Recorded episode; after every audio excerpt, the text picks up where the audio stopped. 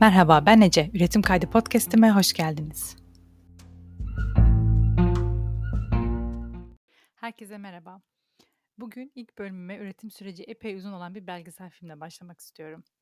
Dünya premierini 38. İstanbul Film Festivali'nin Musik Şinas bölümünde yapan SAS filmi. Bilmeyenler için festivalin Musik Şinas bölümünde dünyanın pek çok yerinden müzik tarihine damga vurmuş isimlerin hikayelerine yer verilen bir bölüm bu. SAS filmi de üretim şekliyle birlikte bir yol ve yolculuk filmi esasında. Müzikle kendini bulmanın yolu, müzeye bir yolculuk diyebiliriz bu yolculuğa. Petra'nın hikayesini ve yolculuğunu izliyoruz aslında. Stefan ve Floran da bu hikayeyi bize ulaştıranlardan. Stefan filmin yönetmeni, Floren de ses kayıtlarından sorumlu olan kişi. Öncelikle Petra'nın bu yolculuğa çıkmadan öncesinden biraz bahsetmek istiyorum. Petra, Viyana'da Leh bir anne ve Çek bir babanın kızı olarak dünyaya geliyor ve Berlin'de yaşıyor. Kendi deyişiyle o da bir gurbetçi. Saz ile de Berlin'de kendi mahallesinde tanışıyor. Türkçe öğrenmeye de saz öğrenmeye başlamasıyla başlıyor aslında. Stefan'la da Berlin'de tanışıyorlar. Stefan Fransız bir yönetmen. Saz filmi onun da ilk filmi. Berlin'de Petra ile tanışmasıyla yolculuğa o da dahil oluyor. Petra aslında sazın gizemini merak ediyor ve onun söylemek istediklerinin peşine düşüyor. Avrupa'dan Horasan'a bir yolculuğa çıkıyor. Stefan ve Floran'la birlikte 8 ülke ve binlerce kilometre yol kat ediyorlar. Ve bu yolculuğu olabildiğince karadan yapıyorlar. E, çünkü sazın doğayla ve toprakla olan ilişkisinden çok kopmak istemiyor Petra. Uçağı da az tercih ettiklerinden çekim süreci ve yolculuk yaklaşık 5 yıl sürüyor. Petra e, Orta Asya üzerine eğitim alan biri aslında. Ama buna rağmen bunun bilimsel bir çalışma olmadığını vurgulamış röportajlarda. Petra'nın hikayesiyle birlikte bugün aslında aşıklık geleneği ve hikaye anlatmak üzerine de biraz konuşmak istiyorum. Saz 2000 yıllık geçmişi olan bir enstrüman esasında. Kökleri Horasan'a dayanıyor. Bugün çok küçük bir bölge olsa da yüzyıllar önce çok daha geniş coğrafyaları kapsayan bir isimdi Horasan. Orta Asya'da şamanlıkla birlikte hani kupuz eşliğinde ozanların başlattığı düşünülen bir gelenek bu. Yine de kesin net bir tarih ve çok ilk zamanlara dair çok net bilgilerin olduğu bir enstrüman değil. Saz ile söz söylemek, coğrafyalarda adı, söyle, söyleme biçimleri değişse de günümüze dek varlığını sürdürmüş bir gelenek. Bizim kültürümüzde ozanların ismi İslamiyet'e geçiş ve tasavvufla birlikte aşık ismine evriliyor esasında. Aşık olmanın da pek çok motifi ve biçimi var aslında. Badeli aşık, usta çırak ilişkisiyle saz çalmayı öğrenip ustasından kabul görmeyle aşık olma gibi değişik biçimleri var aşıklığa kabulün diyebiliriz. Petra'nın yolculuğu da nasıl aşık olunur sorusu üzerine bir yolculuk değil. Ama sazın kendisini anlama yönelik bir yolculuk olduğundan haliyle filmin içinde geleneğin motiflerini de görebiliyoruz. Ben de anlatmaya filmdeki yolculuğun sırasıyla devam etmek istiyorum esasında. İlk durak Balkanlar, Bosna, daha sonrasında da Arnavutluk ve Bulgaristan. İlk olarak Bosna'da bir saz yapım ustasıyla bir araya geliyor. Coğrafyanın müziği nasıl etkilediği üzerine hoş bir sohbetleri var. Geleneksel çalma biçimini devam ettirmeye çalışan insanlarla bir araya geliyor Petra. Ve oradaki sıcak karşılama, tüm insanların yolculuğunu destekliyor olmasının verdiği mutluluğu ve motivasyonu tüm ekipte görebiliyoruz aslında film boyunca. Tabii Balkanlardan yolu da ülkemize doğru evriliyor. İlk durak İstanbul. Hatta Unkapanı. E, Unkapanı'nın da ünlü olma hikayelerini anlatmışlar Petra'ya anladığım kadarıyla. Bunu filmde görebiliyoruz. Özellikle 70'li yıllarda ülkenin siyasi durumundan ötürü sazın siyasi duruşuna da değinilmiş filmde. Petra'nın burada bir cümlesi var aslında. Saz sanırım şehirli değil diyor ve benim daha Anadolu'ya, daha içeri doğru yolculuk yapmam gerekiyor diyor ve yolculuğunu Anadolu'ya doğru devam ettiriyor. Anadolu'da pek çok şehir geziyor. Ve beni en etkileyen bir iki anekdottan bahsedeceğim bu kısımda. İlki Tunceli'deki saz sanatçısı Ayşe. Kendisi hikâyesiyle ve söyledikleriyle beni Latife Tekin'in Sevgili Arsız Ölüm romanındaki Dilmit'e götürdü. Romanı bilenler filmi izlerken bu kısımda özellikle bu benzetmemi düşünmelerini istiyorum. İkincisi de Erkan Or'la bir araya geldiklerinde sazın eski biçimleri üzerine konuşuyorlar. Erkan Or da bu alanda akademik çalışmalar yapmış bir isim zaten. Petra daha sonrasında bir zeytin ağacıyla etkileyici bir deneyim yaşıyor.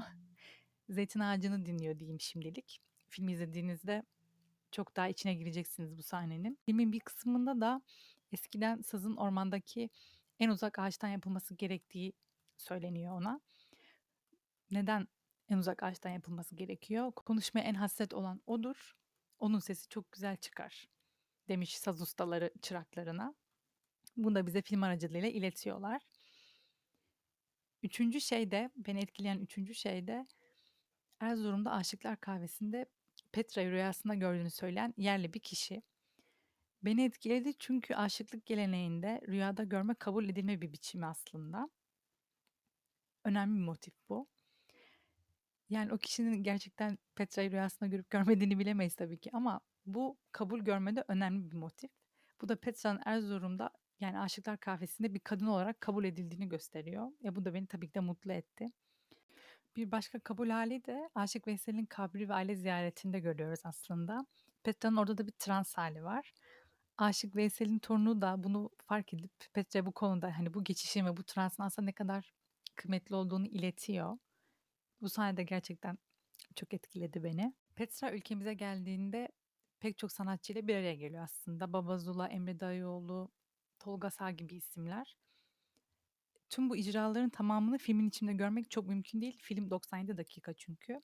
Zaten 5 yıllık ve bu uzun yolculuktaki her kaydı filme sığdırmaları da pek mümkün olmasa gerek. Ama filmin YouTube hesabında yani SAS Filmi YouTube hesabında tüm bu icraları haftalık olarak ayrı müzik klipleri şeklinde paylaşıyorlar. Ve Stefan aslında uzun zamandır ülkemizde pek çok müzisyenle bir araya gelerek yine müzik video klipleri üretiyor. Kolektif İstanbul, Kadıköy Sensiz bunlardan biri. Stefan'ın da YouTube hesabına bakmanızı öneriyorum bu anlamda.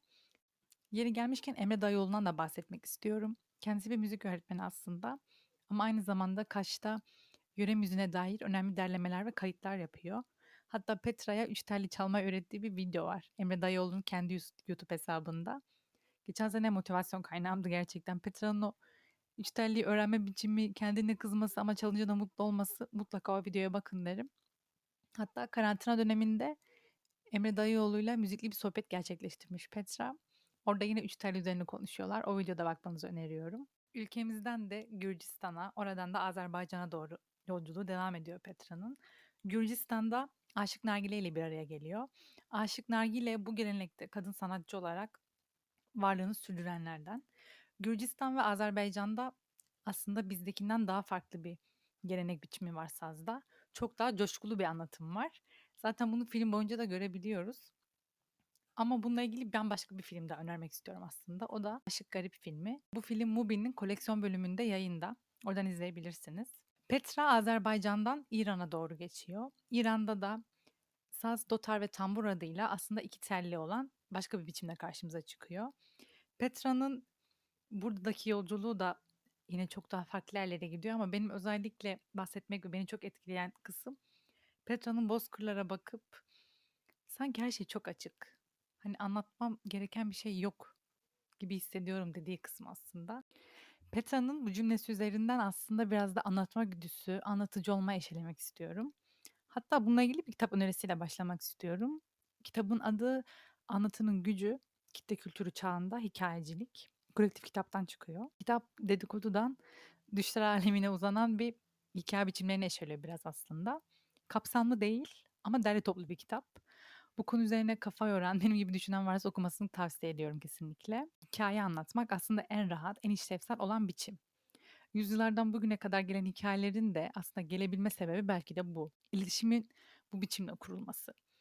Kitabın dedikodu başlığı altında şöyle bir cümle var.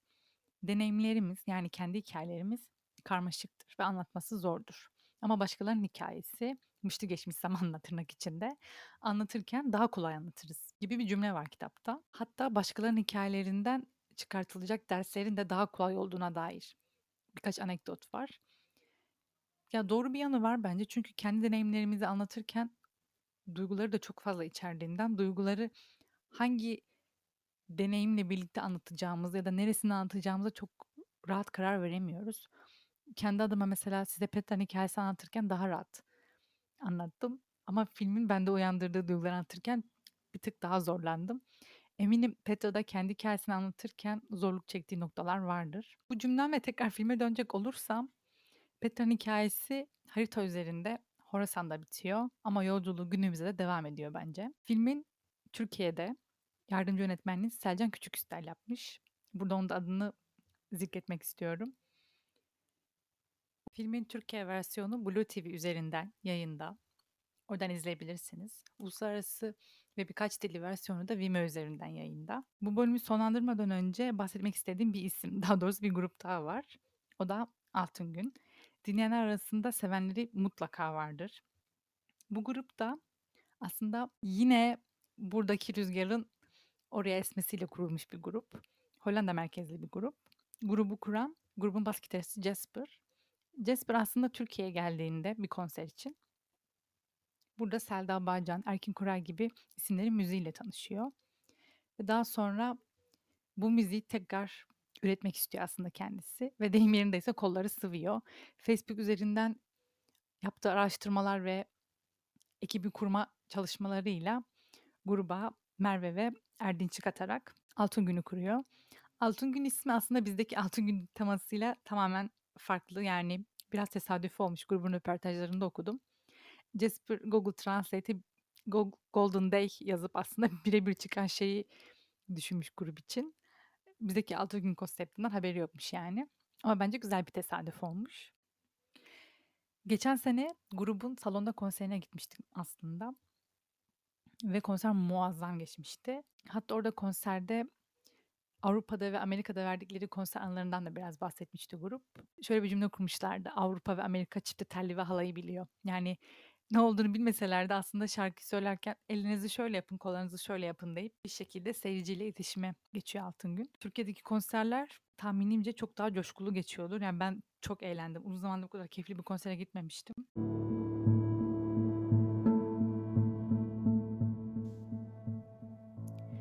Umarım yakın zamanda tekrar canlı olarak Altın Gün'ü dinleme fırsatını elde edebilirim ve hepimiz tekrar konserlerde buluşabiliyor oluruz. Bu kadar yol ve yolculuk demişken Altın Gün'ün Neşet Ertaş'ın Yolcu türküsüne yaptıkları yorumu dinlemenizi özellikle önermek istiyorum. Umarım keyifle dinlediğiniz bir bölüm olmuştur. Bir sonraki bölümde görüşmek üzere.